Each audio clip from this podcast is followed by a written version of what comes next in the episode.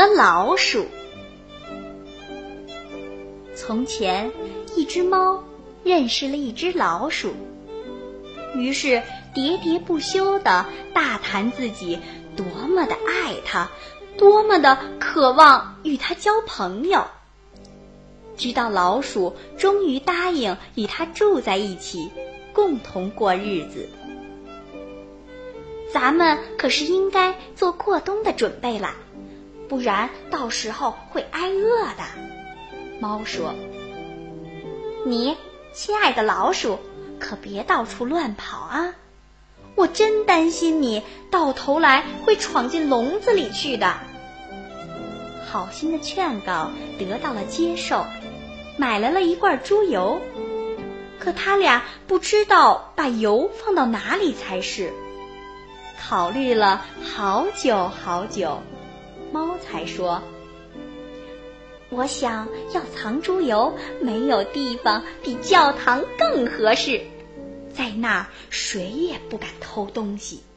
咱们就把罐子搁在祭坛底下，不到必须的时候不去动。这样油罐就放到安全的地方。可是没过多久。”猫已经想吃猪油，对老鼠说：“亲爱的，我告诉你，我表姐生了一个小儿子，雪白的皮毛，带着褐斑，她要我做孩子的教父。我这会儿得抱他去受洗礼，让我去一趟吧。你一个人要看好家。”“嗯，好，好。”老鼠回答：“去吧，上帝保佑你。如果吃什么好东西，可别忘了我。产妇喝的甜蜜蜜的红葡萄酒，我也乐意喝一点点喽。”但一切全不是真的。猫没有什么表姐，也没谁请他当教父。他直接来到教堂，溜到油罐跟前。开始舔呐舔呐，把猪油上边的一层硬皮全吃掉了。随后，他又在城市的屋顶上散起步来，瞅准时机便躺下去晒晒太阳。每当想到那个猪油罐，都抹一抹胡子。到了晚上，他才回家去。耶，你到底回来了？老鼠说。这一天你肯定过得挺快活吧？嗯，还不错。猫回答。那孩子取什么名字？老鼠问。没了皮儿。猫干巴巴的回答。没了皮儿。老鼠叫起来。好稀罕的怪名字，在你们家难道都兴取这样的名儿吗？那有什么？猫说：“总不见得比你的那些教父叫什么啊，叫什么面包蟹小偷更差劲。”没过多久，猫的嘴又馋了，它对老鼠说：“你得帮我个忙，再独自管管家。”又来请我去做教父了。这回孩子镜像上有一道白圈儿。我实在不好推辞，好心的老鼠同意了，猫便从城墙后边溜进教堂，吃掉了半罐猪油。他说：“只有吃在自己嘴里，味道才再好不过。”于是，对他过的这一天心满意足。他回到家，老鼠问。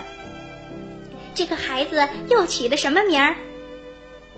剩一半，猫回答。剩一半，你说什么呀？这样的名字我一辈子啊还没听见过。我敢打赌，就连历书上也不会有。不久，猫又对那美味儿流起口水来，对老鼠说：“嘿，好事成三嘛，这不我又要去当教父了。”孩子周身黑黝黝的，只有爪子雪白，除此以外便没有一根白毛。这可是难逢难遇呀！你同意我去，是不是？没了皮儿，上一棒。老鼠回答：“好稀奇的名字啊，真叫我想不通。瞧你穿着你那深灰色绒袍，这条长辫子，成天坐在家里胡思乱想，怎么想得通？这都怪你，大白天待在家里不出门。”猫说：“猫走了。”老鼠便趁机打扫房间，把家里弄得整整齐齐。可那馋猫呢，却已把一罐油吃了个精光。只有吃光舔尽，心里才得安定。他自言自语，拖着吃得饱饱的圆圆的身子，在夜里才回到家。一见面，老鼠立刻问。第三个孩子叫什么名字？大概也不会叫你喜欢啊。